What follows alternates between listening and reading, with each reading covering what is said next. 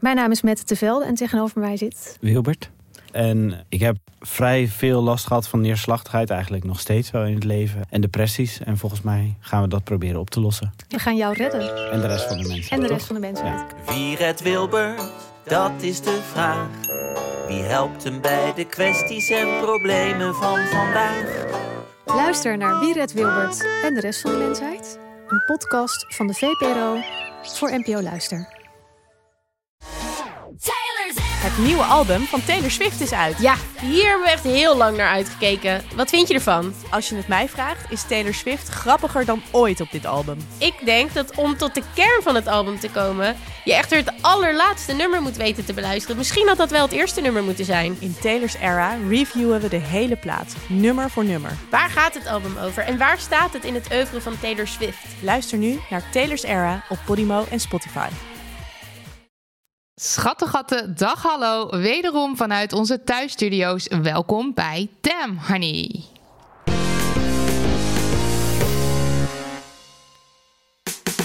De podcast over shit waar je als vrouw van deze tijd mee moet dealen. Mijn naam is Marilotte. En ik ben Nidia. Welkom bij aflevering 40. We hebben vandaag een gast in onze online studio die de trouwe luisteraar niet onbekend is. Ze kwam meermaals voorbij in de podcast. We interviewden haar voor ons boek Heb je nou al een vriend? En ook op onze Insta-feed is ze voorbij gekomen. Het is Annika Mel. Annika! Hallo! Eh, ik ga even verder met de introductie, want eh, er is een lange lijst. Ze is illustrator en maakte bijvoorbeeld het logo van Ziek de Podcast. Een podcast waarin ze zelf ook te gast is geweest. Eh, ik zal even een linkje zetten in de show notes. Als disability rights activist spreekt ze zich voortdurend uit over de rechten van mensen met een beperking. Of eigenlijk hoe fucked up de wereld is en enkel ingericht is voor mensen zonder beperking. En dat doet ze online via Instagram, maar ook in speeches, interviews, podcasts, zoals nu. Noem maar op. Yes, ook de Women's March natuurlijk, niet te vergeten, de speech daar. Ehm, en eh, dit staat niet in het rijboek, maar ik wil toch even zeggen dat wij Annika dus al even kennen. Ik weet niet of we dit al een keer eerder in de podcast hebben uitgelegd. Maar dat maakt niet uit. Ik dacht van wel, maar doen we gewoon nog een Ik keer. doe het gewoon nog een keer, want het is, ik vind het een leuk verhaal. We maakten ooit Op Orde, de podcast waarin we ons leven enigszins op orde probeerden te krijgen. En toen gingen we dus leren klussen. En toen gingen we naar de praxis om even wat spullen te kopen en om advies in te winnen. En daar kwamen we, dachten wij, Pieter Praxis tegen. Hij heet geen Pieter, hij heet Peter. Maar goed, ehm, toen kregen we een Insta-berichtje van iemand die die aflevering luisterde. En dat was Annika. En die zei, hallo, Pieter Praxis is mijn vader. En het is niet Pieter, maar Peter. En zo hebben wij ooit Annika leren kennen. Nou, dat verwarmt toch je hart, mensen. is toch heerlijk? Is toch een Ja, en heerlijk we zien jouw vader ook best wel regelmatig, hè? We zien jouw vader vaker dan dat Ja. we van jou zien. Dat is, en dan altijd van, oei, hoe is het? Gezellig. Ja, ik vraag me altijd of hij wel weet wie wij zijn.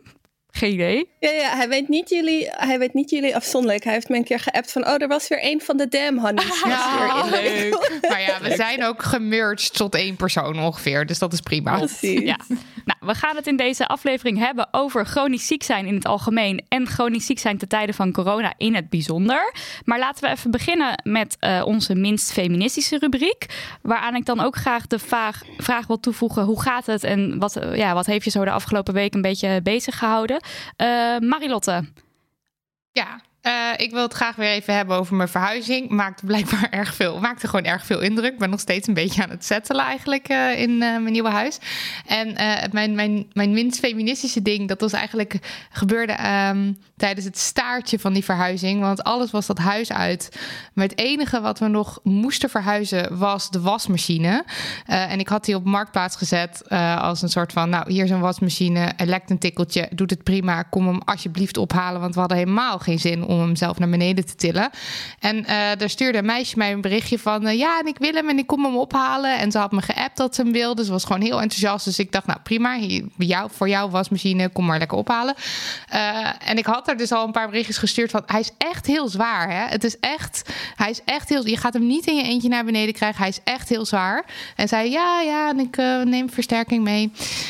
En toen eh, was ik dus op haar aan het wachten eh, in dat lege huis waar alleen die wasmachine nog stond. En toen eh, ging de bel en toen stonden, stonden er twee meisjes voor mijn deur.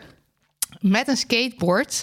En zij dachten dus dat ze die wasmachine wel samen op konden tillen. En dan hadden ze bedacht, er moest ook nog een trap af. En dan hadden ze bedacht dat ze die wasmachine met z'n tweeën dan op die skateboard zouden hijsen. En dan door de gang zouden duwen en dan naar beneden zouden, zouden tillen. Een waterdicht En, plan.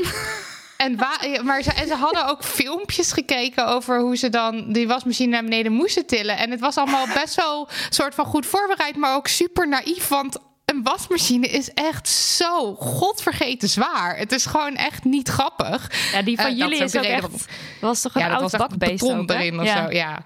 En, eh, en, en ik, nou ja, kijk, ik schreeuwde het nog net niet naar haar, want ik was een tikkeltje geïrriteerd, omdat ik er ook al een paar berichtjes had gestuurd van, hij is echt heel zwaar. Maar ja, ik zei tegen haar, waarom heb je geen sterke man meegenomen? Oh, Erg, oh, Ja. oh, Foei. Oh, En- oh, oh. Dus notabene ook nog zo een van onze uitspraken in... heb je nou al een vriend? Eh, is er een sterke man in de buurt? Dus, dus het was, ik flapte het eruit, ik wist het meteen. En toen toch dacht ik, ja, ik sta ook gewoon in mijn recht. Dit is, eh, hallo. Eh, dat ding bleef er dus gewoon staan. Hij is niet opgehaald, want dat was... Oh, dat ze stonden daar nog even... Nee, hij, ze Oh, daar gewoon nog even, te, even afscheid te nemen en zo van, nou, dit wordt hem niet. En, eh, en toen gingen ze weg en toen stond hij daar. En toen heb ik maar gevraagd aan de huisbaas of hij er maar mocht blijven staan. Dat was oké, gelukkig. Dus eh, ja, dat is voor de volgende huurders. Ja, die zijn nee, er misschien dat- heel blij mee. Nee, daar waren ze niet. Oh, ik heb ze al gecheckt. wat een verhaal. Toen ben ik snel weggelopen. Doem en verderf. Ja, dus, ehm, dus zo gaat het met mij. En nu heb ik eh, niet meer twee huizen, maar één huis. En eh, dat is eigenlijk best wel relaxed. Gewoon één huis, mensen. Houd bij één huis. Nidia, hoe gaat het met jou? Rustig. Nou, het gaat heel goed met mij. Al is het maar omdat ik vanochtend in mijn potje woordfeut tegen Annika een woord legde, namelijk het woord zwenken. En daarmee 90 punten pakte. Ik werd er bijna mee wakker met 90 punten. Doei. Sowieso is onze woordfeut game is wel een van mijn hoogtepunten. Vorige week hebben we een spelletje gespeeld. En daarin hebben we heel erg ons best gedaan om het zo vulgair mogelijk te maken. Dus eh, de woorden fuck. Fuck mag je dus leggen van woordfeut. Hè? Ik was daar wel verbaasd over, omdat het helemaal geen Nederlands woord is. Maar goed, dat mag. Fuck, Joni, pik, slet en soa zat er zelfs twee keer in. Eh, en ik vergeet misschien nu nog... Oh ja, reten zat er ook nog in. Nou, het was echt... Het was een magisch, magisch potje. Maar ik had dus wel, eh, want ik, ik, speel, ik speel nu ook weer Word, Wordfuit, geïnspireerd door jullie. En ik had het woord labia gelegd, maar dat kende ik niet. Is dat dan omdat het dan Latijns is of zo? Of is het Latijns? Ja. Dat klinkt heel Latijns. Maar ik vond dat heel apart. Want Ik had Ja, net ik daarvoor had het woord penis gelegd. Die kwam- mocht wel en labia niet. En dat vond ik dan weer een heel weird iets. Maar, Maar- sowieso hebben ze heel rare regels. Want SOA is een afkorting. Ja. Dat mag officieel toch helemaal niet. Klopt, want bijvoorbeeld Ja. WC of zo doet hij geloof ik niet. Of een heel andere super veel voorkomende afkorting. Die wilde ik leggen. Raar. En toen dacht ik, oh, dat mag dus niet. Maar SOA mag wel. Wat ook wel weer gezellig is natuurlijk. Ehm, Ja, ik ben er niet op tegen. Nee. Eh, los van ehm, het woordfeutverhaal, mijn minst feministische, is dat ik dus nog altijd, altijd sceptisch sta tegenover mannelijke volgers op Insta, op onze Damn Honey Insta. Dus dan zie ik zo van eh, die en die is je gaan volgen en dan is dan man. En dan denk ik altijd even van, wat komt die hier doen? Is dit wel, is dit wel oké? Terwijl wij we verkondigen altijd dat feminisme niet alleen voor vrouwen is. We hebben echt zat mannelijke volgers die heel vaak van zich laten horen en berichtjes sturen. Dus we weten, we weten dat ze er zijn en dat ze, dat ze ons werk ook waarderen en, en niet heet listenen of dat ze geen trollen zijn. En toch, dan, dan zie ik dat en dan ben ik altijd even van, wat kom jij doen? Nou ja, dat vind ik echt heel stom van mezelf. Annika. Is het ook wel? Ja, ik, ga altijd, ik probeer altijd zo snel mogelijk door te gaan naar het volgende onderwerp. Om niet zo. Annika? Nee, nou, nou moet ik, hè. Nu moet ik. Ja. Dus nu, ja, oh jee. Het minst feministische is... eh, ja, waar, welke moet ik kiezen is eerder dan ook een ding natuurlijk. Ehm, ik denk op dit moment het minst feministische. Eh, ik, ik ben single en ik ben happy single en ik, ik heb ook geen behoefte aan een relatie of iets. En toch, zodra ik dan iemand zie die iets leuks doet, of die lief is, of zoals nu dan een vriend van een vriend op Facebook, die was allemaal schattig met plantjes bezig. Dan denk ik, oh wat leuk, wat lief, wat een, wat een leuke persoon. Uh, en dan binnen vijf minuten ben ik getrouwd met die persoon in mijn hoofd. En ben ik en hebben we kinderen en stel ik onze toekomst voor in een huis met een hond. En ben ik helemaal Zit daar ook nog een trouwfantasie in, in, met een witte jurk? Of gaat het ja, niet? Ja, ja hoor. Ja, ja, ja, ja, ja, ja. ja. Gewoon de full Disney prins, ja. Uh, zeg maar. Binnen vijf minuten ga ik van, ach, dat is leuk dat die persoon dat doet, naar bam. Let's get married. dus, let's get married and have babies. Lovely. Dus dat, ja. Wel gezellig dat ook. is niet zo feminist. Ja. ja. Nou, we gaan het zo meteen ook nog met jou hebben over wat jou de afgelopen tijd heeft bezig gehouden. Dus uh, hang in there, peoples, voor deze story. Um, ja. Maar eerst maar even posten. Jazeker. Uh, Nidia, meid, pak je voorleesstemmer maar eens bij. Ik ga mijn best doen. Hoi mensen van de leukste podcast. Ik heb vragen over praten over privileges. Ik denk dat je privileges vooral bij jezelf kunt herkennen en nooit van iemand anders kunt verwachten eisen dat ze hetzelfde doen. Iedereen zit ergens anders in het proces. Ik ben me nu ook bewust van privileges waar ik drie maanden geleden nog geen idee van had. Als ik hierover praat met anderen vanuit mijn ervaring, merk ik al snel dat er in de verdediging wordt geschoten. Alsof hun moeilijkheden, of die van mij, er niet toe zouden doen omdat er privileges meespelen. Dat is natuurlijk niet zo. Ook zijn er helaas veel mensen die wel met het vingertje wijzen. Een familielid van mij wordt vaak beschuldigd van white privilege. Daardoor is er juist meer weerstand om privileges te erkennen. Wat is jullie ervaring hiermee? En kunnen jullie uitleggen waarom het belangrijk is om je toch bewust te zijn van je privileges, ook al heb je deze niet gekozen en kun je er niet per se iets aan doen? Hoe ervaren jullie gemixte privileges? Bijvoorbeeld aan de ene kant lijkt het mij een privilege om als LHBTIQ persoon in Nederland te wonen, vergeleken met andere landen. Aan de andere kant behoor je juist tot een benadeelde groep tegenover heteroseksuele mensen. Privileges zwemmen dus altijd rond in een bad van context? Vraagteken. Bedankt voor jullie gedachtenspinsels. Liefs Judith. Nou, ja. let's nou, give some gedachtenspinsels. Dat is nogal een brief. Ja, dat is zeker nogal een brief. Zal ik uh, beginnen met mijn eigen ervaring rondom het woord white privilege en privilege? Um, ja, dat is namelijk dat ik daar toen ik er voor het allereerst van hoorde, dat is denk ik een paar jaar wel al geleden, dat ik ook in de neiging had om in de verdediging te schieten. En dat ik ook meteen dacht van, ja, hallo, maar uh, ik kom uit een gezin waar uh, weinig geld was. Uh, en mijn ouders moesten een krantenwijk lopen. En dat vond ik heel gênant. En dat moest ik verborgen houden. En ik kon niet sporten en ik kon niet dit, want was geen geld, la la. Um, maar dat is een en al ego-trip in. Dus dat je, dat je niet wil luisteren naar, naar uh, hoe bijvoorbeeld uh, je huidskleur je daarbovenop ook nog zou tegen kunnen werken. Dus ik moest eigenlijk dat ego-ding aan de kant zetten van yo, uh, ik heb het ook moeilijk. Dus dat je dat dan zo graag weer wil benadrukken. En gewoon eens luisteren naar wat vertellen mensen mij eigenlijk.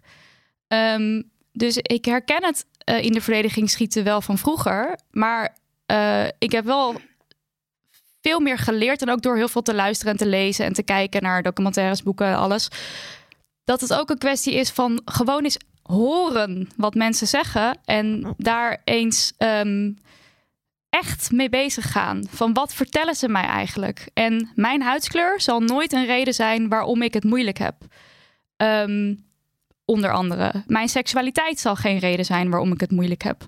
En dat is heel anders voor andere mensen. En dat wil niet zeggen dat ik daarmee het meest rooskleurige leven op aarde heb. Maar nog altijd zal dat niet meespelen om het moeilijker voor mij te maken. En het zou zo schelen als mensen deze realisatie maken en dat ego-stuk nou eens gewoon een keer aan de kant zetten. En ook dat in de brief staat dat iemand wordt beschuldigd van white privilege. Het woord beschuldigen klopt, dat klopt niet, want het, het is iets wat je nou eenmaal hebt. Dit wordt een monoloog. Hallo. Zeggen jullie ook even ja, Sorry. Nee, ik, ik zit heel erg vooral te knikken met je, mee te knikken. Want ik ben het gewoon heel erg met, met je eens. Vooral inderdaad het wordt beschuldigd van white privilege. Dat, dat, dat is niet een beschuldiging. Dat is gewoon een, een statement. Het is gewoon een feit. En sowieso vind ik... Ja, ik wil niet degene die de brief heeft geschreven beledigen of iets dergelijks. Maar deze hele brief druipt van het privilege Om gewoon te kunnen zeggen van ik vind dat mensen de ruimte moeten krijgen om dat besef. Kijk, aan de ene kant snap ik het volledig en zit er een kern van waarheid in. Aan de andere kant heb je dus de luxe Ja. om niet meteen na te denken over je privileges. Dat alleen al is een privilege. Precies. Dus ja, Maar- weet je, maar- ik, ik snap het heel goed. En wat jij ook zegt, iedereen heeft in eerste instantie zo'n eh, eh, zo'n reflex van, maar ik heb het ook zwaar, maar ik dit, maar ik dat. Dat ego inderdaad. Dus wat dat betreft moet je mensen inderdaad de ruimte geven om op hun eigen tempo te beseffen wat hun privileges zijn. Maar als je daar nooit op gewezen wordt en nooit ook dat proces ingaat van je eigen ego confronteren, dan kom je ook nooit verder. Precies. Dus je moet alsnog mensen blijven, eh, blijven vertellen van hé, hey, dit is wel een privilege wat je hebt. En dat, dat is ook niet zo negatief als heel veel mensen het oppakken. Wat jij ook zegt, inderdaad. Het is gewoon, het is gewoon een ding. Het is wat het zeg is, maar. klaar. Ja.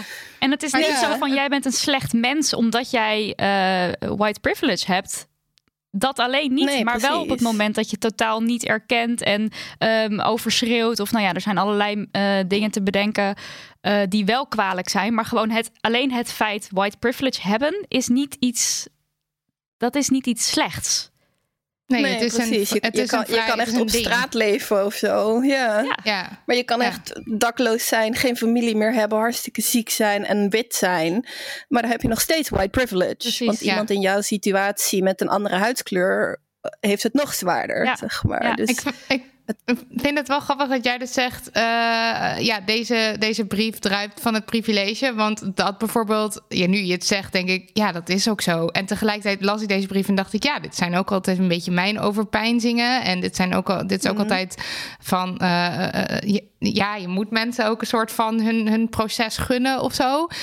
En jij zegt dan, je hebt de luxe. Daar, dat is dan bijvoorbeeld weer even dan toch een blinde vlek van mij. Ja.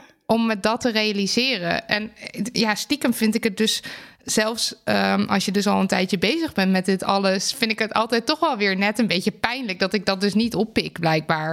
Ik vind het, het is altijd wel weer eventjes zo, inderdaad, zo'n ego-deuk. Dat ik denk, oh fuck, dat is ja, nee, klopt.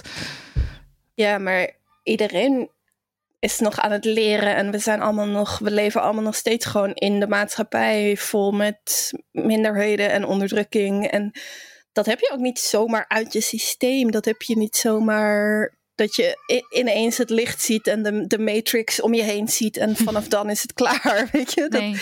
dat is ook gewoon een proces. En ik denk dat, dat het goed is om dat te beseffen. Dat dat, dat dat ook altijd een proces zal blijven. En dat dat nooit af is ook. Je blijft leren. Want als wij dit allemaal weer geleerd hebben, dan komt weer de volgende generatie met dingen die wij ons nooit beseft Ja. hebben. Dat we denken, oh, daar hebben we nooit, weet je, dat Ja. vooruitgang en groeien en, en zo is, is goed, zeg maar. Ja, en dat, Positief. dat wil dus ook zeggen dat je waarschijnlijk eh, nou, je leven lang, of in ieder geval vaak, op blinde vlekken gewezen zal worden. Ehm, Mhm. En dat, dat moeten we dus absoluut niet zien als een beschuldiging. Maar dat moet je zien als: hey, wat fijn dat jij. Dat jij überhaupt dit aan mij wil vertellen en leren. Want dat is ook weer, weer eh, emotional labor. En dat is ook weer, weer opnieuw moeten gaan uitleggen waarom eh, een bepaalde minderheid eh, een minderheid is of het moeilijker heeft. Dat is ook allemaal heel kut om elke keer te moeten doen, natuurlijk. Ja. Dus ja, laten we Ja. vooral dat beschuldigen ook niet. Het is niet vingertje wijzen, het is niet beschuldigen. Het is ja, gewoon eh, kennis, kennis delen. ja. Ja, precies. Ja. Ik zit hier alleen maar heel erg te knikken steeds. Oké, zullen we het dan eh, hier eh, voor nu bij laten? Ja. De hersenspinsels. Oké.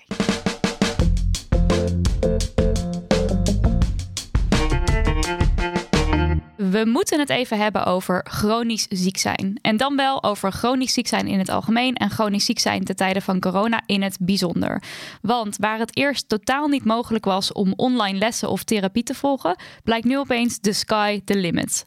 Voor veel mensen is de huidige situatie iets nieuws. Weinig naar buiten gaan, weinig andere mensen zien, niet live kunnen sparren met collega's, geen volle sociale agenda, geen feestjes. Maar voor een grote groep mensen is dit de dagelijkse realiteit, corona of niet. Deze groep mensen wordt constant over het hoofd gezien of zelfs keihard genegeerd als ze zich uitspreken. Daarbij wordt er nu maar al te makkelijk gepraat over de kwetsbare groep. Zoals, ach joh, dan zetten we al die kwetsbaren toch gewoon in quarantaine. Mogen zij even niet meedoen, maar dan kunnen wij lekker verder leven. Zonder erbij stil te staan dat die mensen mensen zijn. Met levens en gevoelens en dingen die ze willen doen en dingen die moeten gebeuren. En ook gewoon de was. En vandaag gaan we het daarover hebben met iemand die zelf in deze situatie zit. Uh, Annika, kun jij eens beschrijven hoe een normale week voor jou uitziet? Uh, een, een normale week of een normale week nu? Een normale week voor, voor, voor, de voor corona. corona. Oké, okay, een normale Ja. week voor corona. Um, Als je dat nog uh, dat is lang geleden. memoriseren. Vroeger, toen ik jong was. Uh, nee, uh, ik. It's been 84 years. um, mijn, uh, mijn leven was uh, vrij klein eigenlijk. Um, ik ben chronisch ziek. Ik heb meerdere chronische ziektes. Um, en leef daardoor eigenlijk zo goed als huisgebonden. Ik probeerde ongeveer één keer per week de deur uit te gaan, maar dat lukt niet altijd. Um, dus het gros van mijn tijd. waarom dat niet lukt? Um, omdat dat te veel energie kost. Dus binnen huis. Ik, ik heb meerdere chronische ziekten en de voornaamste is ME, of tenminste de voornaamste die het meest op de voorgrond zit bij mij, is ME. En dat zorgt ervoor dat elke kleine inspanning die ik lever me compleet uitput. Dus ik, uh, als ik uh, uh, nu naar de wc loop, dan voelt dat voor mij alsof ik drie keer een trap op en neer ben geweest, bijvoorbeeld, in vergelijking met iemand die het niet heeft. Um, dus een uitje is heel vermoeiend, want je, je, ik moet dan lang rechtop zitten. Ik zit dan in een rolstoel. Ik moet dan allemaal prikkels verwerken van mensen op straat, van mensen met wie ik eventueel ben. Um, als ik dus buiten ben, dan ga ik een kopje thee drinken met mijn moeder of zo. Het zijn geen grote, uh, grote feesten waar ik heen ga of zo. En daarom ben ik daarna de rest van de week aan het bijkomen eigenlijk. Uh, van een kopje thee drinken om de hoek, zeg maar. Is dat een samenvatting? ik, ik heb nu dus ja. in huidige tijden mis ik één um, medicijn wat niet gezet kan worden. Dat zijn uh, injecties die ik niet zelf kan zetten. Dus ik ben niet helemaal 100% helder. en deze injecties, die, uh, die, die krijg je nu niet omdat je niet naar de dokter kunt? Um, nee, omdat ik dus COVID-19 heb en de verpleegkundige niet naar binnen mag. Ja, oké. Okay. Ja. Surprise. En die, uh, en die, en die injecties die zijn uh, voor jou om helderder te zijn en ja. de boel beter op een rijtje te kunnen zetten ook? Ja, het zijn B12-injecties en dat zorgt eigenlijk dat mijn cognitieve functies die zijn aangetast door de, door de ME, dat die wat beter op een rijtje blijven. Dus mijn geheugen, mijn, mijn zinsvorming, mijn um, concentratie, eigenlijk bijna van alles. Uh, normaal krijg ik dus twee keer per week een B12-injectie die ervoor zorgt dat dat wat beter gaat. En nu ik die niet krijg, merk ik echt. Dus nu denk ik ook, wat was ik eigenlijk aan het vertellen net? Zo, ik, mm. ik, ik mm. mijn hoofd ja. dwaalt gewoon een beetje af of zo. Dus waar hadden we het over? En, uh, nou, over de verpleegkundigen. Zijn er behalve de verpleegkundigen die dus die injecties komt zetten, heb je meer hulp? Zijn er meer mensen die naar jouw huis komen? Ja, ik heb huishoudelijke hulp uh, twee keer per week. En de verpleegkundige die de injecties zet, is ook mijn douchehulp. Um, dus dan word ik eerst gedoucht en dan voor het aankleden geven ze een injectie en dan helpen ze met aankleden. Dat is ook twee keer per week. En dan heb ik nog mijn familie die mijn mantelzorgers zijn. Die helpen met dingen als koken of um, plantjes verpotten of uh, ramen wassen doen ze ook nog wel eens als de huishoudelijke hulp er niet aan toe komt. Of afwas doen ze soms ook of helpen met de was of die pakken een beetje op als ze niet aan het werk zijn of iets wat net wat ze kunnen oppakken. Die rijden me naar de dokter en dat soort dingen. Ja. En als je op pad gaat, dan, uh, nou, jouw energie is dus een reden waarom dat op zich al heel lastig is. Maar zijn er verder dingen te noemen die, uh, ja, hoe de wereld dus is ingericht, waardoor het nog lastiger of moeilijker wordt als rolstoelgebruiker? Ja, ja, ik zit dus buiten huis in een rolstoel. En ehm, eigenlijk zodra ik dan hier mijn straat uit wil, loop je er al tegenaan dat heel veel stoepen geen goede schuine afgang hebben. Dus dan ben ik echt net twee meter mijn deur uit. En dan moet ik al goed kijken welk stukje van de stoep is het meest plat en heeft het minste uh, bobbels en dingen. En kan ik dus het veiligst eraf. En dan alsnog schud je helemaal heen en weer. Maar ben je tenminste de straat uit, zeg maar. Um, en zo loop je eigenlijk, uh, rol je eigenlijk uh, overal tegen dat soort dingen aan. Zeker hier in de stad. Het is echt best wel. Ik woon dan ook in Amsterdam. En het is heel ontoegankelijk. Ik, ik weet nu in mijn eigen buurt ongeveer welke stoepen ik wel en niet kan pakken. Want je hebt bijvoorbeeld stoepen die aan, de, aan het begin een schuine wand hebben. Dus dan ga ik daarop en dan zit ik op de stoep en gaat het goed. En aan het einde is geen schuine wand. Dus dan ga je gewoon 10, 15 centimeter stijl naar beneden. En dat lijkt voor iemand die loopt niet zoveel, maar in een rolstoel is dat een afgrond, zeg maar. Voor mij in ieder geval. Ik kan niet ook zelf een elektrisch ondersteuner, dus dan is 15 centimeter naar beneden is, uh, vrij heftig. En dan moet je dus weer helemaal terug, moet je weer helemaal de stoep af, moet je weer helemaal naar het begin en dan maar op het fietspad of op de autoweg of net wat daar dan is, wat niet de stoep is, daar moet ik dan maar gebruik van maken. Ja, en, en dit dan, is dan dus, ja ja, nu ben ik dan nog, zeg maar, nu ben ik mijn huis uit, mijn straat uit. En dan kom je nog bij bijvoorbeeld een café of een restaurant. Of weet je, het voorbeeld aanhouden van ik ga thee drinken met mijn moeder. Dan kom ik dus nog ergens aan waar een veel te zware deur is die ik niet zelfstandig open krijg. Waar een drempel in zit van vijf centimeter hoog waar ik mezelf niet overheen krijg. Um, nou, dan ben ik eindelijk binnen. Dan is er geen toilet, kan ik niet naar de wc. Dus heb ik net een kopje thee op. Nou ja, de meeste thee, die, die gaat gewoon door je heen alsof je baby Bjorn bent. En je moet meteen naar, de, naar het toilet.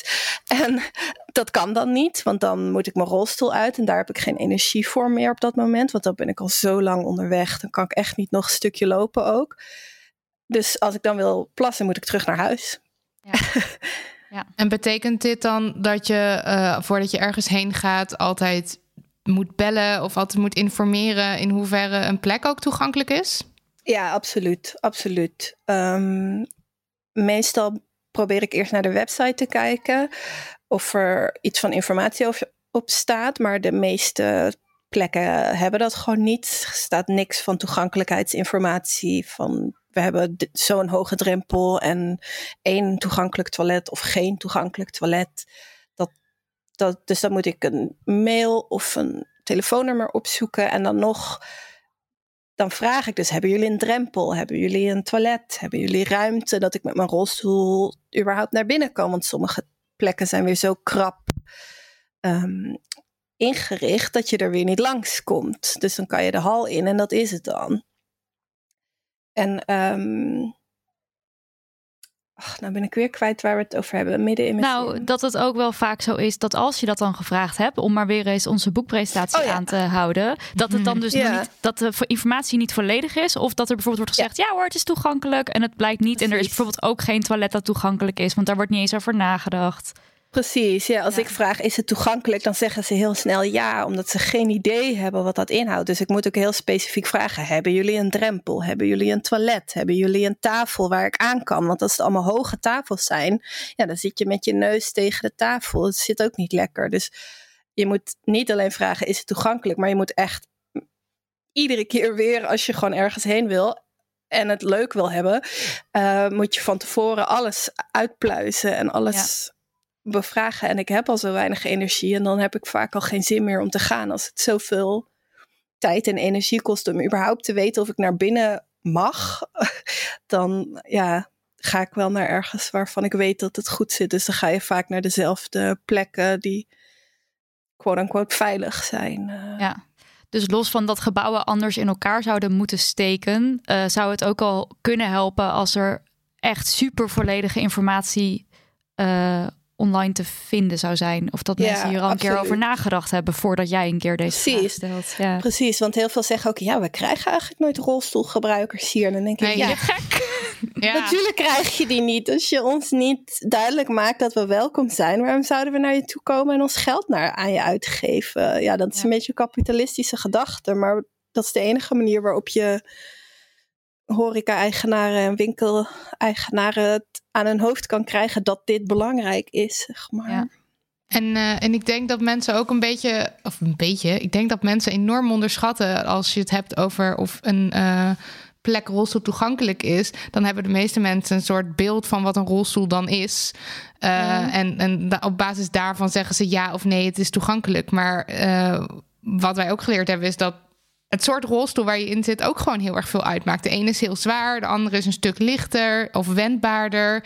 En dat je als mens dat de rolstoel gebruikt, dus die informatie nodig hebt om dus voor jezelf individueel te kunnen bepalen of iets toegankelijk is voor jou.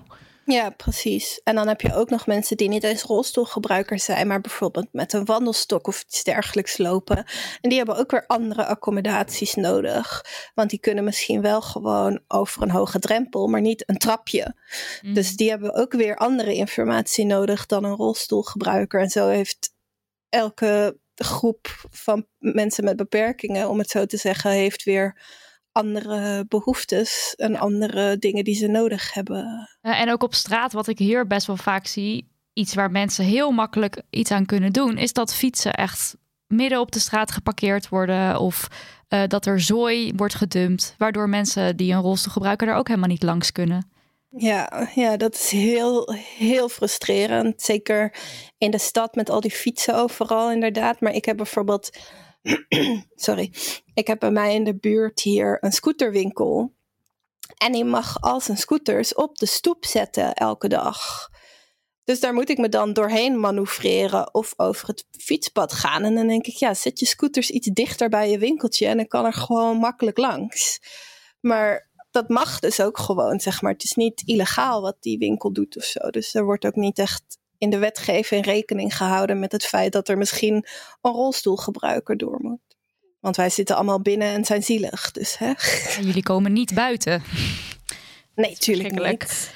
En als we het dan hebben over ehm, het, eh, het eh, hu- huisgebonden zijn. Nou, we, we zitten Mhm. nu in een situatie waarbij iedereen opgeroepen wordt om thuis te blijven. Heb jij af en toe dat je uit wil schreeuwen: wat een aanstellers. Ehm, hou alsjeblieft je mond. Doe niet zo kinderachtig of whatever. Ik weet niet. Heb je dit gevoel? Jap. Heel grote ja, uitroepteken. Ja, ja, ja, ja, ja, uitroepteken, uitroepteken. Kom maar door, kom er Ja, maar in. heel erg. Ja, nee, weet je, ik snap ook dat het moeilijk is voor mensen, want dit is nieuw voor iedereen, maar wij doen dit al jaren. En niemand gaf ooit ene fuck om ons. En wij kregen te horen, oh wat lekker, kun je de hele dag Netflix kijken? Oh, lekker, elke dag vakantie thuis. Lekker met je katjes. Alsof het niet noodgedwongen is, alsof het niet vol met pijn is. Weet je, ik zit nu thuis zonder hulp. Ik kan mezelf niet douchen als ik dan mensen zie die thuis moeten werken, die na twee dagen zeuren omdat ze, I don't know, zich vervelen, dan denk ik, Jezus, ga je douchen? Je kan je nog douchen. Ja. Wat, ga je toch lekker douchen? Wat stel je je aan? En ik snap wel dat het lastig is en het is ook voor geestelijke gezondheid. Is het ook heel heftig om ineens zo thuis te zitten en zo'n wereldwijde pandemie, pandemie en, en hoe iedereen ineens zijn leven moet omgooien. Het is ook heftig. Maar wat ik vooral ook merk in onze community is dat iedereen zoiets heeft van: oké, we snappen jullie, maar waar was jullie begrip voor ons voorheen? Ja. Weet je, waarom waren wij, hadden wij het maar lekker thuis en nu ineens zitten jullie thuis en moeten wij medelijden hebben? Nee, Ja, nee. En het is natuurlijk eh, ook zo dat, ehm, ja, alles leuk. Want nu zou je kunnen zeggen van, oké, nou, de, de, de, de mensen die nu gedwongen thuis zitten door, eh, want corona, die begrijpen, die begrijpen dat nu een beetje beter. Maar dat zou helemaal niet het geval moeten zijn. Je zou gewoon Nee, daar precies. begrip voor moeten hebben, gewoon aannemen. Het is gewoon heel erg kut. En nu hebben we dat dus blijkbaar met z'n allen nodig eh, als ervaring. En dan inderdaad denk oh ja, nee, ja, het is inderdaad wel kut. En dan hopen dat er wat begrip komt. Het is natuurlijk heel krom. Ja, precies. precies. Eh, En aan de ene kant is het logisch, want mensen hebben altijd pas echt begrip als ze het zelf hebben meegemaakt. Je kan het ook niet volledig begrijpen als je het niet hebt meegemaakt. Dus het is aan de ene kant heel logisch.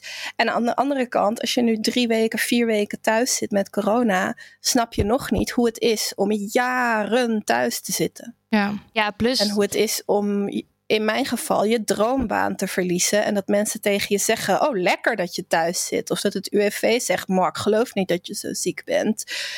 Jij kan gewoon 20 uur per week werken. Terwijl ik mezelf dus niet kan douchen meer. Weet je, dan nog begrijp je het niet volledig als je dit nu meemaakt. Nee, dan ga je dus echt heel erg uit van het eh, mensen proberen onder het werk uit te komen. En, en, eh, en, en er, de- uit van het slechte van de mens. In plaats van dit is echt Precies. een serieus pijnlijk iets. Want dat is ook Precies, nog met ja. jou, is dat jij eh, niet altijd ziek bent geweest.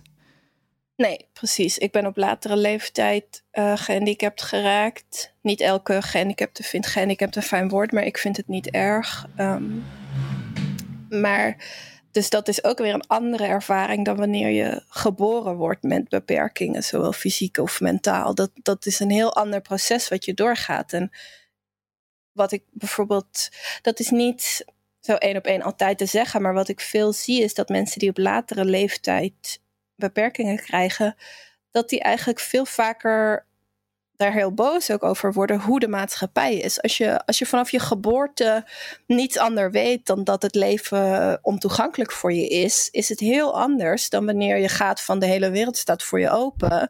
En nu ineens kan ik nergens meer in en word ik nergens meer serieus genomen en word ik genegeerd of word ik alsof ik een soort zielig vogeltje ben eh, behandeld. Of alsof ik een kind ben. Ik heb volwassen mensen gehad die tegenover me staan. Die dan zo. Oh, heb jij het ook wel naar je zin hier? Dan denk ik, ik ben 34. Oh, ik ben 35. ik, ben, ik ben 35, rot en op. Weet je.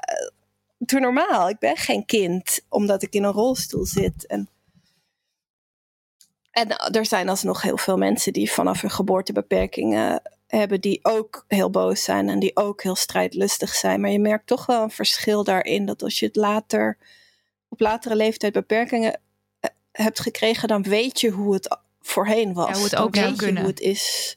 Precies. Ja. En dan verlies je dus veel meer. En dat is een heel rare gewaarwording ook. Want ik dacht dat, het, dat we het in Nederland best wel goed geregeld hadden. En dat het dan gewoon, weet je, met onze zorgstaat zoals we die vroeger hadden. En, en ja, we zijn toch een goed land, een welvarend land. En wij, wij lopen dus heel erg achter op heel veel landen. Qua toegankelijkheid. Ik weet niet precies waar we staan, maar eh, eerder in het midden of onderaan dan bovenin. En dat beseffen mensen zich gewoon niet, omdat daar niet over gepraat wordt in de media. Er wordt niet geluisterd naar mensen met beperkingen, want wij zijn er alleen om inspiratie te zijn voor mensen zonder beperkingen. Mensen zonder beperkingen die zien mij dan rollen over straat en die denken: Oh, nou, zij is naar buiten, wat goed. Dan kan ik het ook. En dat is het enige waar wij goed voor zijn. En dan moeten we weer snel naar binnen en achter gesloten deur. Want andere functie hebben we niet in de maatschappij. En dat moet gewoon ook veranderen. En zijn er voorbeelden die je kan noemen van dit en dit is in een ander land wel zo en zo geregeld, wat hier dan dus niet zo is? Nou, bijvoorbeeld in Amerika heb je de Americans with Disability Act. Die is in 1990. 1990. Ik zit inderdaad was nog in de jaren 80. Nee, het is 1990. Heel laat Is die vind ik dus, inderdaad- maar goed, ja, ga verder. Heel laat, maar wij hebben hier dus niks. Ja, hè? dus 1990 is laat, maar de, de ADA, de Americans with Disability Act, Americans with Disabilities Act is het volgens mij, ehm, die zorgt ervoor dat alles toegankelijk moet zijn. Dus als iets niet toegankelijk is, dan is dat strafbaar.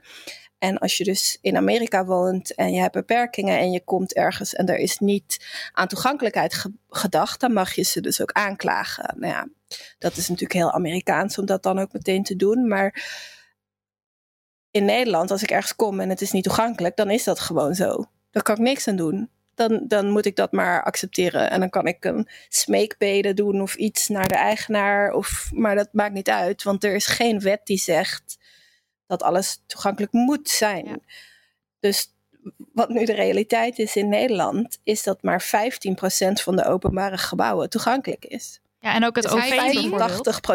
85%, 15% is toegankelijk. Dus 85% kan ik niet in. Ja, en daar zijn wij dus Ja. eigenlijk met z'n allen. Oké, ja, dus niet wij niet, maar eigenlijk Ja, als maatschappij precies. vinden Ja. we dit dus een normale situatie. Dat mensen geen Ja. gebruik kunnen maken van bepaalde faciliteiten. Waaronder echt dus de meest basic, dus echt openbaar vervoer en zo hebben we het ook over. Hè? We hebben het niet Ja. over dat Annika nu naar een of ander meest exclusieve bar in een, in een, in een weet ik veel, underground scene of zo. Het gaat echt over hele basic. ik ook, wil ja, ik dat ook. moet natuurlijk. En dat, zou, en dat moet ook, absoluut. Maar ja, Ja. even voor de mensen die dus hier totaal geen weet van hebben. st- Sta daar eens even oprecht bij stil. Dat jou gewoon Ja. verteld wordt: nee, hier mag jij niet naar binnen. Dit mag jij niet doen. Dit kan jij niet doen. Keer op keer op keer. Ja. Ja, er is bijvoorbeeld, ik geloof dat het in Groningen was, maar ik weet de stad eventjes niet precies. Ehm, daar is laatst een nieuwe bibliotheek gebouwd, dus de openbare bibliotheek van die stad. En die heeft heel veel trappen. Dat hele design gaat uit van trappen. Hm. En ik geloof, is dat niet ook, ik weet niet of dat diezelfde bibliotheek is of een ander gebouw. En dat zijn dan twee torens. En maar in één van die torens zit een toegankelijk toilet. Dus als je op de bovenste verdieping van bijvoorbeeld de rechtertoren bent en je moet naar de wc, moet je helemaal naar beneden, je naar de andere toren, daar helemaal omhoog en dan pas kan je naar het Ja, toilet. het is onvoorstelbaar. gewoon toegankelijk. En het is zo. Ja, Ja. precies. Het is, Een ja, nieuw het is de dagelijkse realiteit voor heel veel mensen. En daar, daar kan je niks aan doen, want het is niet verplicht in Nederland om daar rekening mee te houden. Ja. Maar ehm, het gaat ook bijvoorbeeld over jouw therapie, die dan helemaal niet toegankelijk is. Sterker Ja. nog, gewoon niet. Ja, gewoon niet, inderdaad. Ja, want dat is inderdaad. Dus ik heb fysieke beperkingen en ik heb. ehm, hoe zeg je dat netjes? mentale beperkingen? Nee, het is niet mentale beperkingen. Ik heb chronische depressie en wat andere mentale dingen die spelen. En daar heb ik dus therapie voor nodig. En dat, dat vindt de GGZ heel moeilijk als je zowel fysiek als mentaal iets hebt. Dat kan niet. Sowieso vindt eigenlijk de hele gezondheidszorg het heel moeilijk. Want als ik bij een arts zit, vinden ze het ook heel ingewikkeld dat ik en chronisch ziek ben en chronische depressie heb. Dan denken ze, oh, maar dan is je ziek zijn dus je chronische depressie. Nee, nee, nee, dat zijn twee, weet je, ze hebben invloed op elkaar, maar het zijn gewoon twee losse dingen. Je kunt je been breken en depressie hebben en je kunt een chronische ziekte hebben en depressie hebben. Dat kan gewoon tegelijk bestaan. Dat vinden ze heel moeilijk. Dus sowieso was ik heel lang bezig met zoeken voordat ik therapie kon vinden die toegankelijk was voor mij met mijn rolstoel. En waar ze rekening wilden houden met het feit dat ik dus maximaal één keer per week de deur uit kan. En ehm, ik ben in april 2017 op zoek gegaan. In, even denken, januari 2018 kreeg ik te horen dat ik op een wachtlijst stond.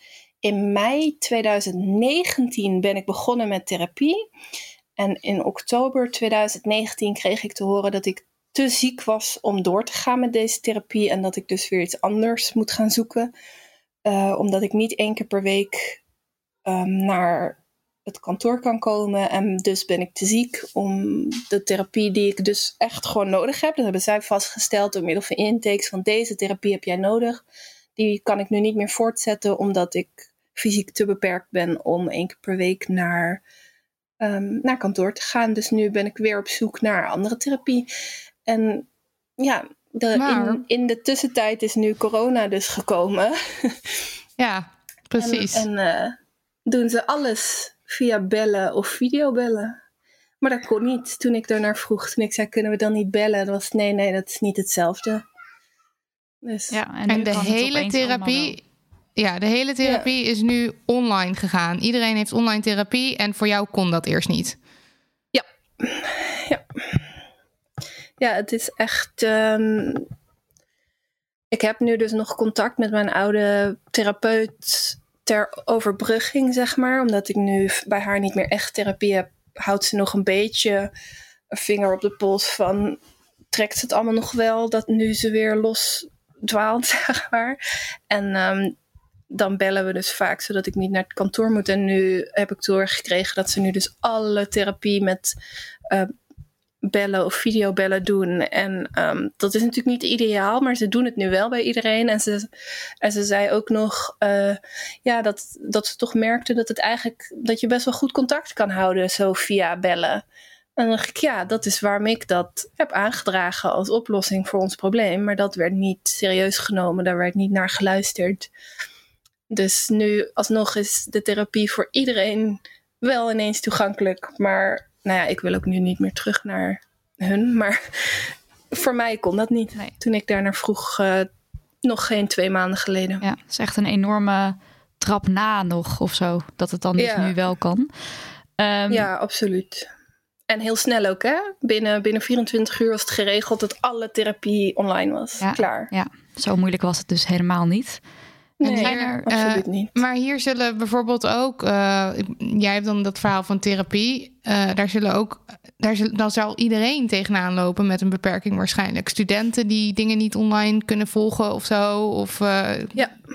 gewoon heel, Ja. in, überhaupt he- hebben we denk ik allemaal de neiging om te zeggen nee, het is beter als we elkaar face-to-face zien en, dat, en het online contact een soort van afschrijven of zo. Ja, als ja, dat merk je heel erg. Ja, sowieso alles online wordt als minder gezien. Alsof je dan niet alsnog gewoon een persoon bent die met een ander persoon praat. En ik snap ook wel, in therapie ben je ook heel erg afhankelijk van lichaamstaal. En hoe iemand kijkt en dat soort dingen. Maar ja, daar heb je videobellen voor. Als je een beveiligde omgeving maakt waarin dat... eh, waarin de privacy beschermd is van beide kanten. Waarom zou dat dan niet kunnen? Je kan me dan zien, je kan zien hoe ik reageer op wat de therapeut zegt.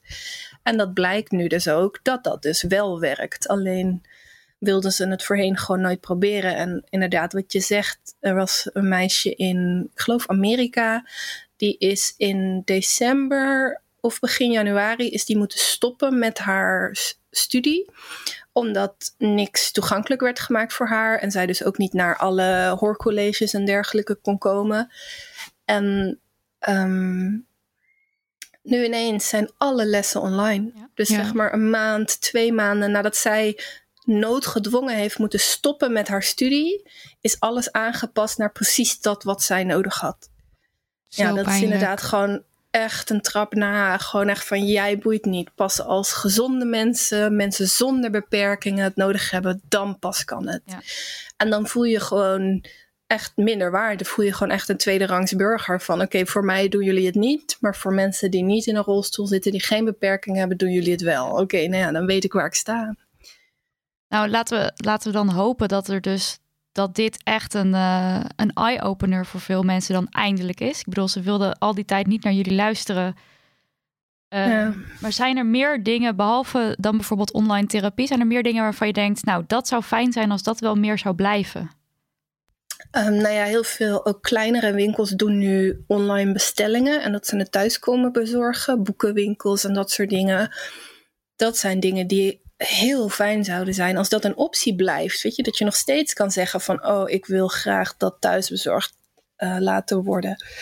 Eh, Heel veel mensen zien nu ineens van... oh, dat is eigenlijk heel handig als ik thuis kan laten bezorgen... voor zowel de winkelier als de, als de klant heeft dat gewoon voordelen het zou fijn zijn als dat soort dingen blijven. Dat niet alleen de grote bedrijven eh, online zijn, maar ook juist net die kleine lokale bedrijfjes die zo belangrijk zijn om te steunen.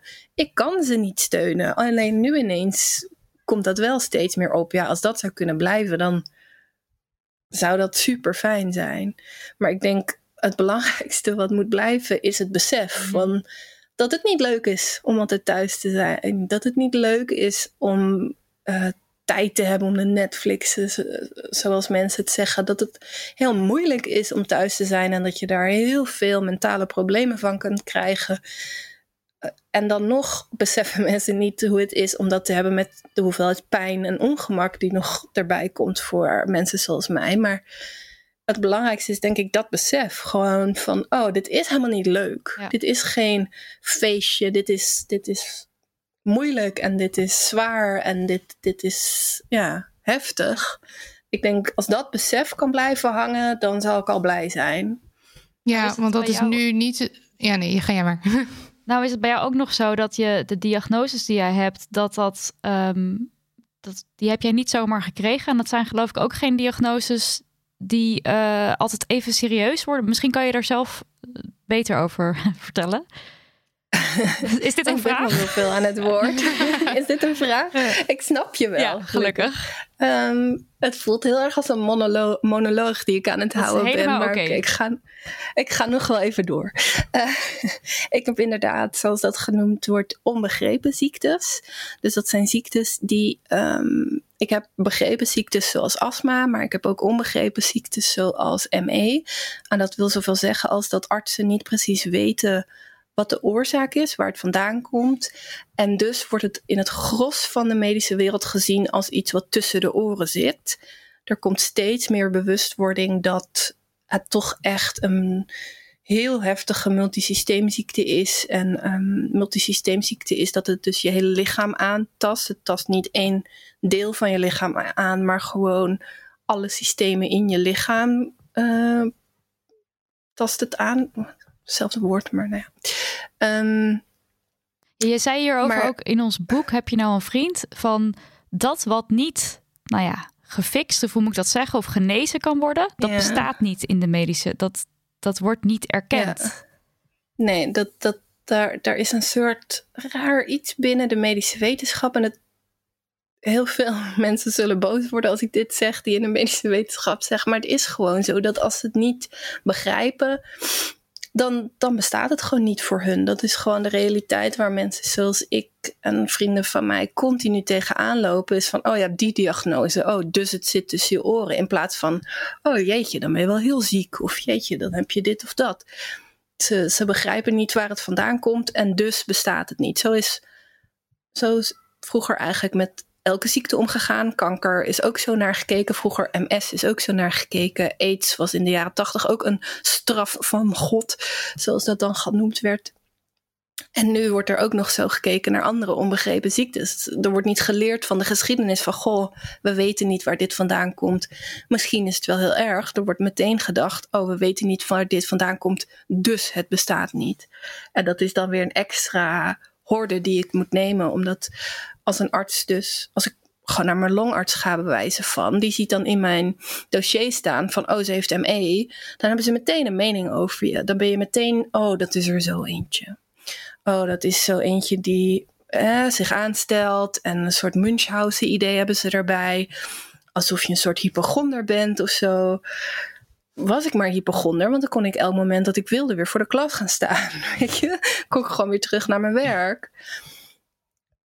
En dat is een soort extra hoepel waar we altijd doorheen moeten springen. Als je een begrepen ziekte hebt, dan is dat alsnog heel vervelend. En dan loop je alsnog tegen heel veel dingen aan in onze ontoegankelijke maatschappij. Maar je hebt tenminste wel artsen die je serieus nemen. En ja, dat is eigenlijk dus ook een privilege. Ja. Ja, Wat, uh, wat die Het- mensen weer hebben. het hangt heel erg samen met dat idee van eh, dat, dat mensen een soort van ergens onderuit proberen te komen en dus doen alsof ze ziek zijn of zo. En, en dat je dus eh, op het moment dat, er dat het dan een begrepen ziekte is, dan is er bewijs voor dat het zo is. Dus dan. eh, Ja. dan, dan zal je wel niet liegen. En jij hebt ook wel eens verteld over dat je, dat je expres geen make-up op doet, bijvoorbeeld als je naar de arts gaat, om, Ja. om, er, om er maar gewoon overtuigend ziek uit te zien. Ja, je moet. Ik ik heb in de loop der jaren inderdaad een soort goede balans gevonden. Van je moet geen make-up op. Want als je make-up op hebt, dan zie je er goed uit en geloven ze je sowieso niet. Maar je moet er wel verzorgd uitzien. Je moet niet in je pyjama aankomen, want dan ben je weer depressief. Dus dan word je meteen weer in dat hoekje geschoven. Dus eh, w- wat ik vaak doe, is dat ik mijn haar wel een beetje netjes in een knotje of zo doe. En wel een jurkje of een broek met een trui of zo aan, maar dan geen make-up. Dus dat je wel ziet van, oh, ze zorgt voor zichzelf en toch is ze ziek. Zeg maar je. Want ik heb dus wel eens make-up gedragen naar een intake bij een GGZ-instelling. En dan kwam ik daar aan in mijn rolstoel, hartstikke moe. En het eerste wat die psychiater zei was: Nou, je ziet er niet ziek uit, hè? En dan denk ik: Ja, oké, daar heb ik inderdaad een uur voor de spiegel voor gezeten, zodat je het niet ziet. Ja, dat maakt me niet minder ziek of zo, zeg Maar het is maar. niet Dus- een compliment. Nee, precies. En ik, ik heb dat toen ook wel aangegeven later. Van dat zijn geen complimenten voor mensen zoals mij. Want dit was een instelling die uh, zich nog richtte op mensen met onbegrepen klachten ook. Dus het was helemaal uh, je publiek niet kennen eigenlijk. Dus deze hele laag komt er nog bovenop. Wat je al zegt, van dit is ook nog een hoepel. Uh, ja. Waar mensen zich ja. ook waarschijnlijk weer totaal niet bewust van zijn. Um, die Nee, zelf weer nee, niet mee nee. moeten dealen. Goed, toen werd jij een paar weken geleden ineens nog zieker. Ja, What kon er happened? nogal bij, ja. toch? was net na de Ja, Women's ik, March, eh, geloof ik. Ja, ja. Een paar dagen daarna werd ik ineens. Ik dacht dus dat ik nog. Want ik was dus naar de Women's March, wat voor mijn lichaam echt een soort dubbele marathon is. Dus ik dacht van ik ben gewoon nog aan het bijkomen van de Women's March. Ja, want dat is iets wat jij Ehm, incalculeert dan, hè? Van je weet van, oké, nou Ja. dat is gewoon fucking Ja. zwaar. Dan ga ik misschien een week, twee weken gewoon echt helemaal, ja, Maand, kapot. ja. Een maand, sorry. Ja, Ja, ja, dus daar ging ik gewoon van uit. Dus toen ik slechter ging, dacht ik, oh, dat is gewoon de backlash van dat ik naar de Women's March was. Ehm, maar toen ging ik ineens ook steeds meer hoesten. Ik werd donderdagavond ging ik een beetje hoesten, vrijdagochtend steeds meer hoesten en benauwd. Ik heb astma, dus ik ben bekend met benauwdheid en mijn, mijn extra pufjes hielpen niet. Ik dacht, hmm, hmm, dit lijkt toch wel op die symptomen waar ik zoveel over hoor in het nieuws. En ehm, dus toen heb ik gebeld met mijn huisartsenpraktijk. En die zeiden van, nou ja, blijf maar binnen. En doe maar even je hulp dan niet voor het zekerheidje. En ehm, toen die dat weekend ging niet goed, maar redelijk. Maar toen die dinsdag daarna werd ik steeds benauwder, steeds benauwder. En toen ben ik uiteindelijk op de huisartsenpost beland hier in Amsterdam. Er is een speciale voor luchtwegklachten hier nu. Dus dat is fijn dat ik niet tussen. Er, was een heel protocol met dat je meteen een mondkapje kreeg en zo. Was goed geregeld. En toen ehm, heeft die huisarts daar mij getest op COVID-19. En twee dagen later kreeg ik een telefoontje dat ik bevestigd eh, COVID-19 eh, En dat, heb. En dat het een enorme impact op, op jouw leven, kan ik me voorstellen. Want je vertelde net over hulp aan huis, huis en dergelijke. Ja, Eh, en ja dat die, kon niet meer. Nee, die mogen niet naar binnen. Mijn familie mag niet naar binnen. Mijn vrienden mogen niet naar binnen. En ik ben dus gewend om alleen thuis ziek te zijn. Maar dit is wel nog een stapje erger. Want normaal word ik twee keer per week gedoucht. En zie ik mijn familie nog wel een paar keer per week. En nu valt dat allemaal weg. Dus niet alleen was ik dubbel zo ziek. Ook nog eens was ik echt alleen, zeg maar, ziek. Ja.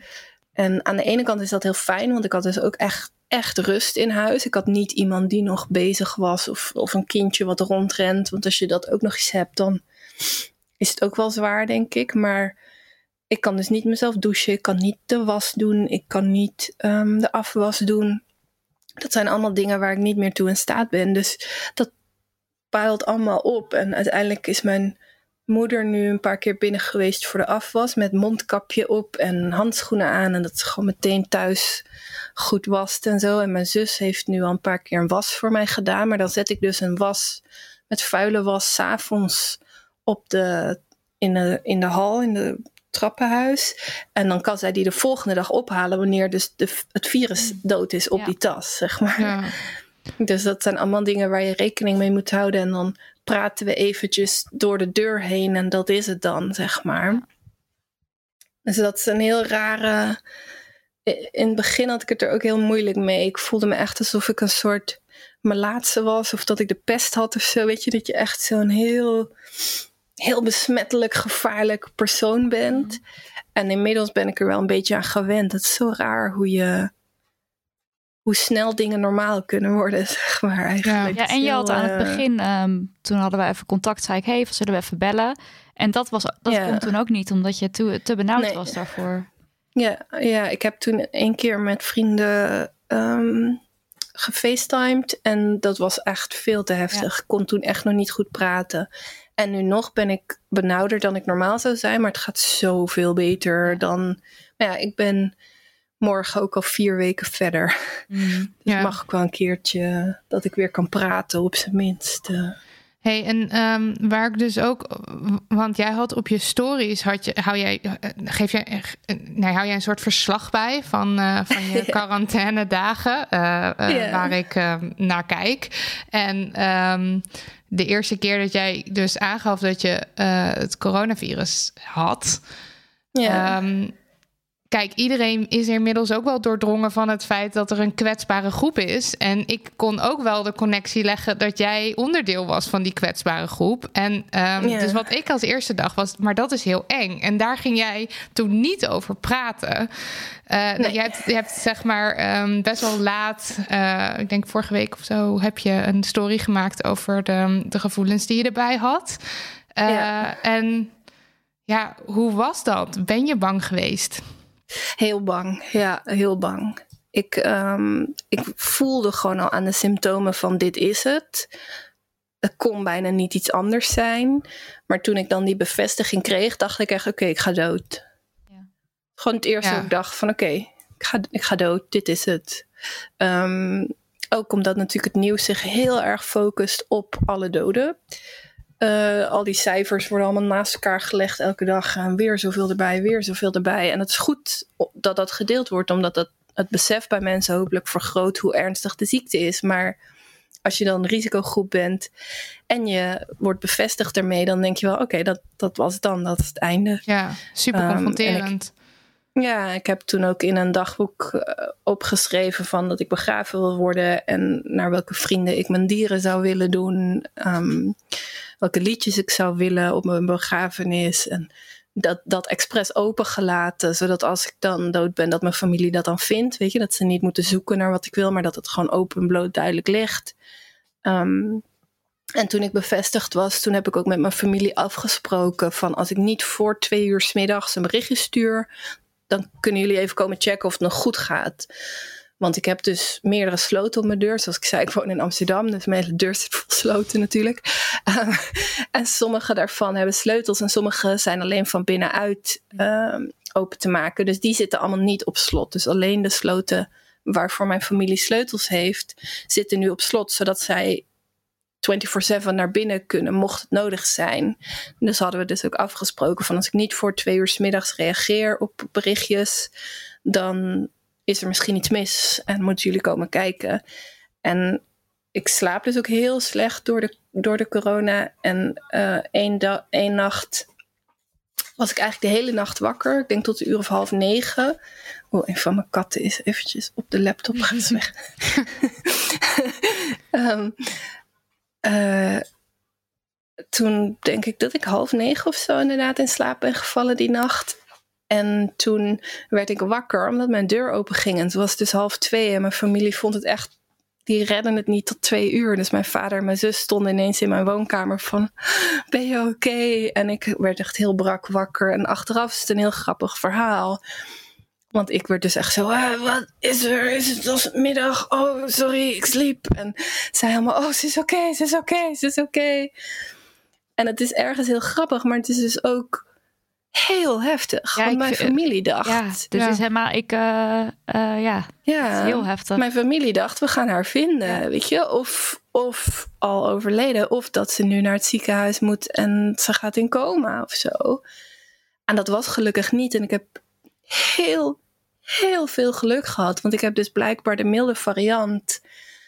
Um, terwijl ik dus astma heb en een heel zwak lichaam, dus op alle vlakken ben ik zeg maar een 80-jarige vrouw, mm. fysiek. Dus theoretisch gezien zou ik nu gewoon dood moeten zijn.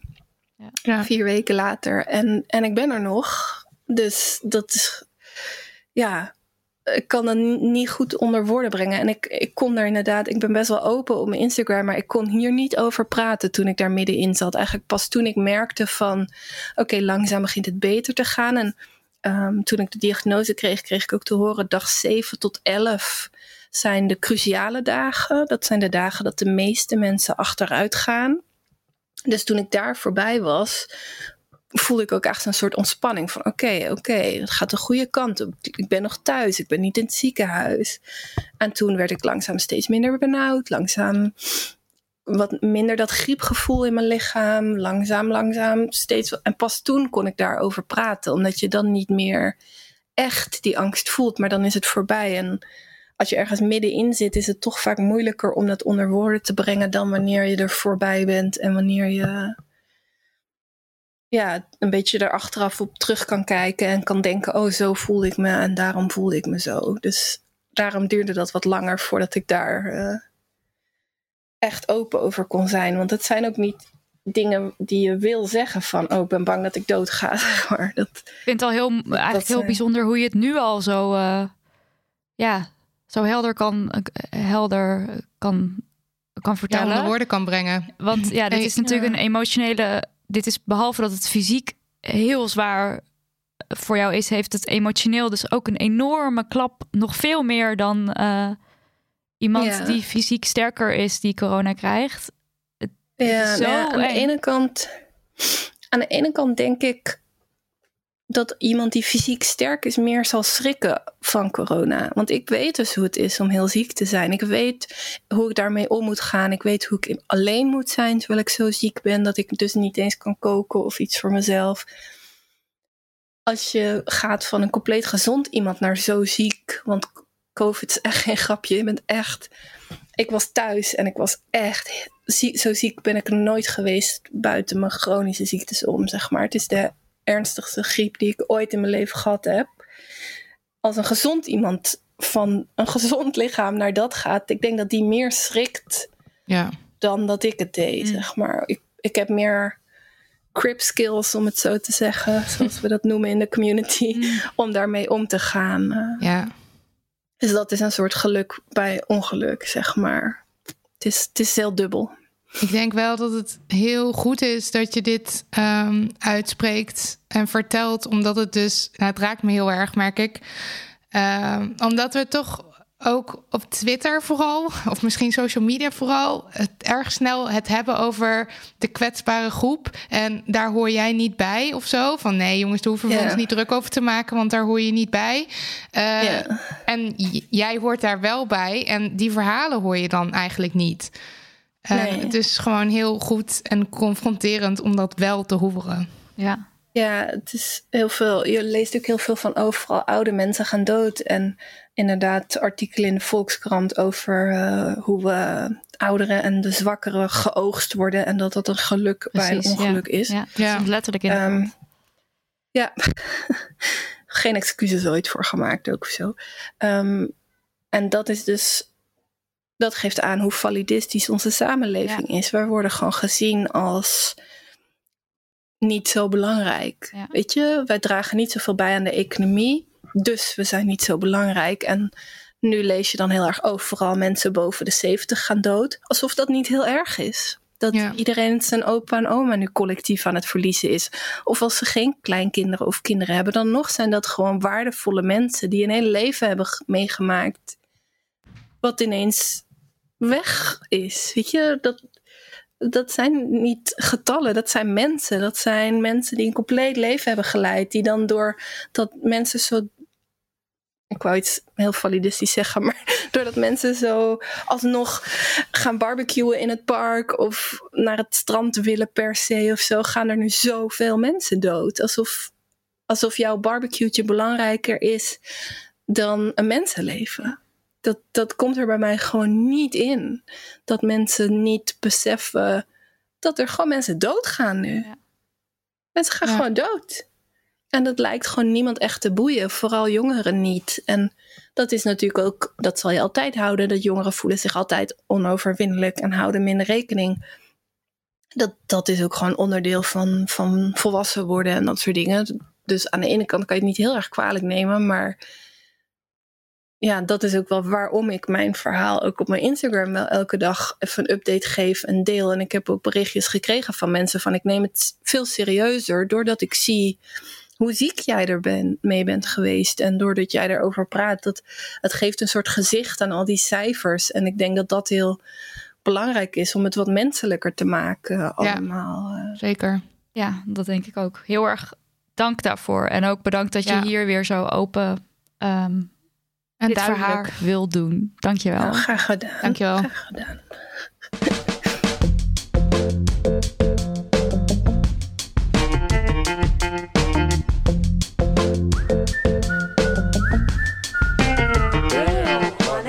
Jazeker. Het is tijd voor de Damn Honey Yes en No. Nidia, Poekie, stort het over ons heen, die ellende? Ja, we blijven nu allemaal thuis om onszelf en de mensen om ons heen te beschermen. Maar niet voor iedereen is thuisblijven veilig. Het risico op huiselijk geweld is zorgwekkend veel groter, terwijl slachtoffers nu juist minder vluchtmogelijkheden hebben. En um, ook als je zelf niet in zo'n situatie zit, is het denk ik heel goed om je hier bewust van te zijn. Misschien trap je zelf snel in de gedachte van: oh joh, ik ken geen mensen bij wie dat gebeurt. Um, mijn buren, mijn familie, mijn vrienden, die zou dat nooit overkomen.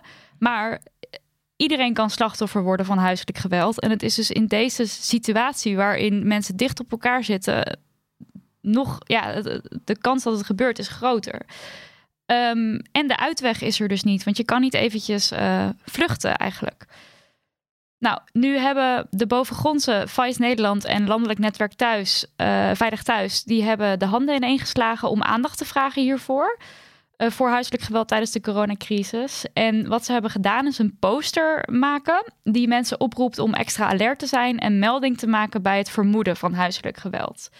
En uh, stel je wil zo'n melding maken, dan kan dat via telefoonnummer 0800 2000.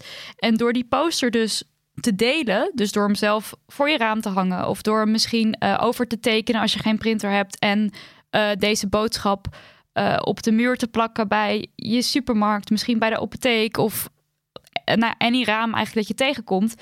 Daarmee verspreid je informatie die cruciaal is op dit moment. Dus ik zou iedereen willen oproepen om dat te doen. Je kan ook online het bericht delen. Dat staat dus op de bovengrondse. Het staat ook bij ons op onze eigen Instagram. Het staat op Vice Nederland. Dus deel die poster en maak mensen hier bewust van. Um, om het iets luchtiger of iets lichter te maken. Nou, wij dachten, laten we het met stoepkrijt op een, um, op een muur, muur hier in de buurt uh, tekenen. Want wij wonen allebei op de eerste verdieping. Dus je kan het bij ons wel ophangen. Maar dat zullen weinig mensen waarschijnlijk zien. Die moeten dan heel actief daar naar boven kijken. Dus nou ja, wij dat proberen. En dat lukte dus niet. dus nu staat er quarantaine beschermt niet.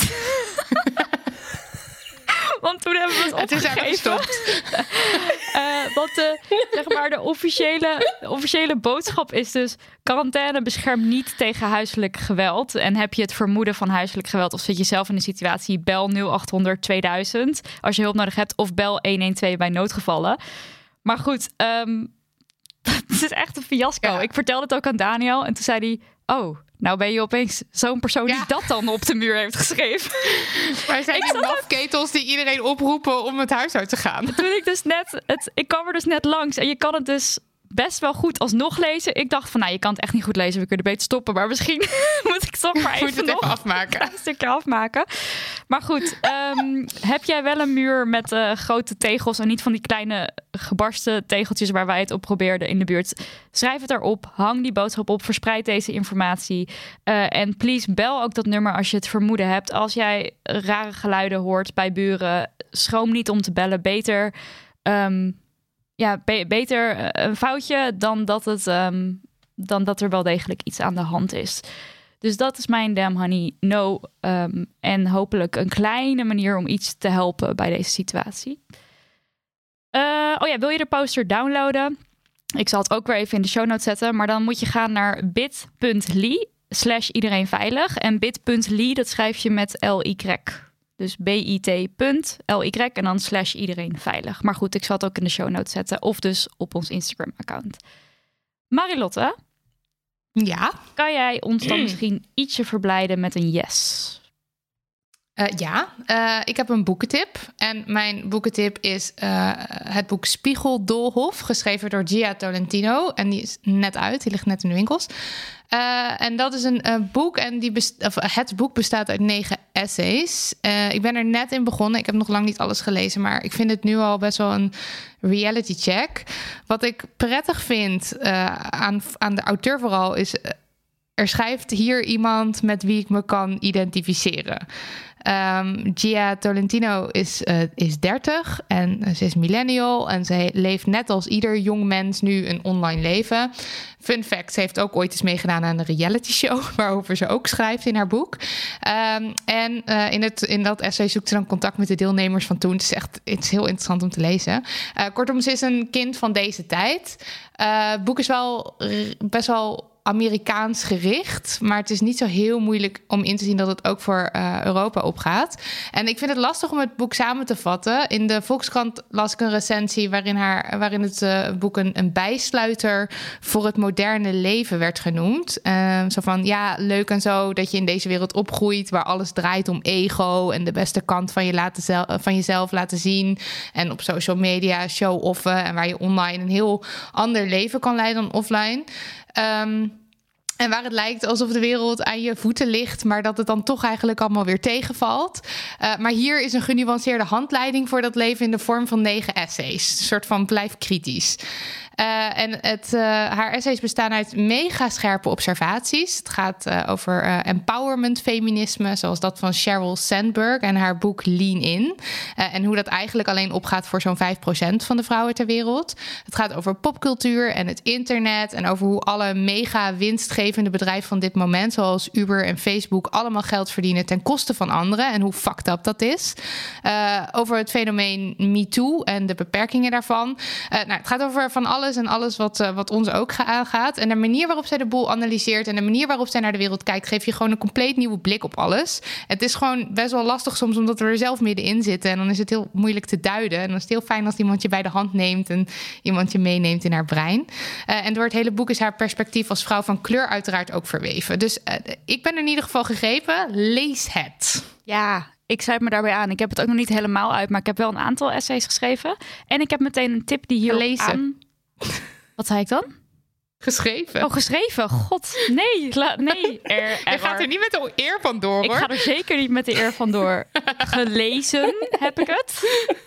En de andere, een, een, tip die hierop aansluit, die ik graag zou willen geven, is de bonusaflevering van Dipsaus. Want Anousha de Zoemer, die, die voor Dipsaus, uh, die Dipsaus heeft opgericht en die uh, in de podcast ook vaak zit, die woont dus in New York. En die heeft gewoon een interview met haar geregeld, een live interview in Brooklyn. Uh, cool. Net voordat de coronacrisis vol uitbrak. Uh, en het is, het is een fijn, uh, heel fijn gesprek om naar te luisteren. Dus dat is ook een mooie aanvulling.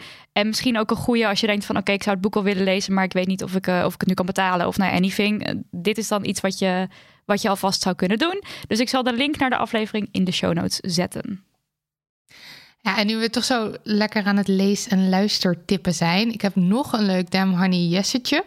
Um, en een primeur eigenlijk ook. Uh, wij zijn nieuwe curatoren voor Blendel. En uh, dat betekent dat wij, dat, dat wij elke paar maanden vanaf nu onze favoriete artikelen uh, gaan tippen. Dus dat zijn stukken die wij vermakelijk of relevant of scherp of eye-opening of levensveranderend, die op een of andere manier indruk op ons hebben gemaakt en die we relevant genoeg vinden, uh, die gaan we op een rijtje zetten en, en die kan je dan lezen.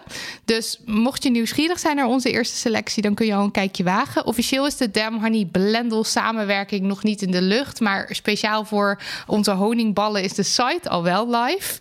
Uh, en dat is damhoney.blendel.com, maar die zet ik ook nog even in de, in de show notes. En daar kun je dan alvast je mailadres achterlaten. Uh, en volgens mij is aanstaande dinsdag uh, de eerste collectie uh, komt live, geloof ik.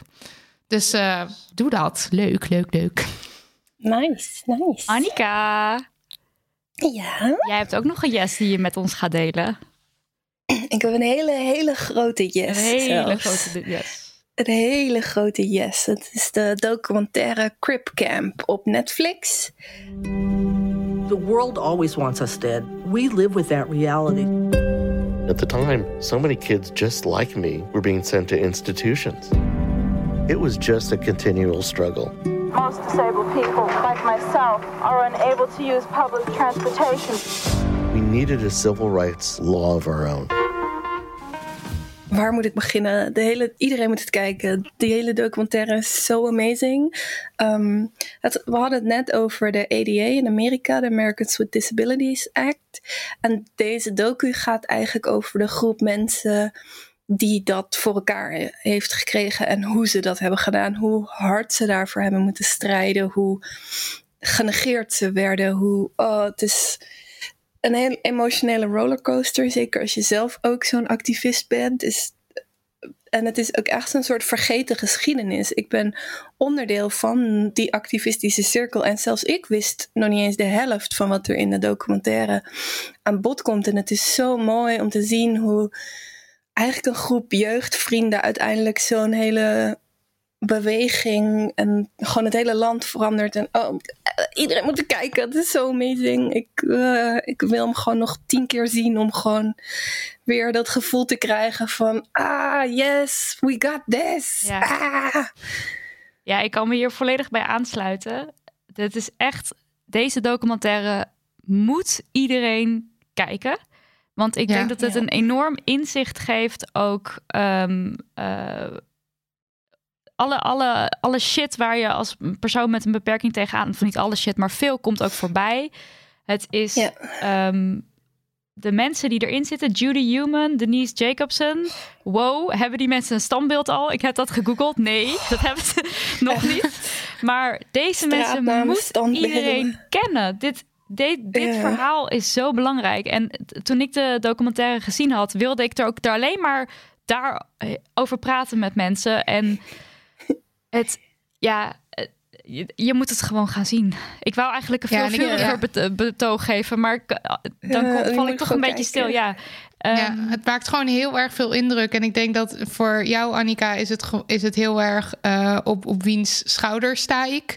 En Ja, eh, voor ons erg. is het heel erg van, oh my god, we kunnen echt zoveel bewuster zijn en zoveel meer bezig zijn met, eh, met, met mensen met een beperking en waar ze tegenaan lopen. Ehm, Ja. Omdat we, we hebben er niet genoeg oog voor. Sterker nog, we duwen ze gewoon weg. Eh, Ja. Het gaat op een gegeven moment letterlijk over de kinderen met een beperking die les hebben in de kelder. En toen vond ik dat gewoon zo, zo, zo sprekend. En, en ja, het is echt Ja. eye-opening. Ja. Heel mooi. En die beelden van die, ehm weet je dat nou, dat instituut ja, met die ja. kinderen in al die ja. bedjes. Dat Ja. ga ik nooit meer van mijn netvlies krijgen. Dat is heel heftig, maar bedoel, dat gebeurt gelukkig nu niet meer.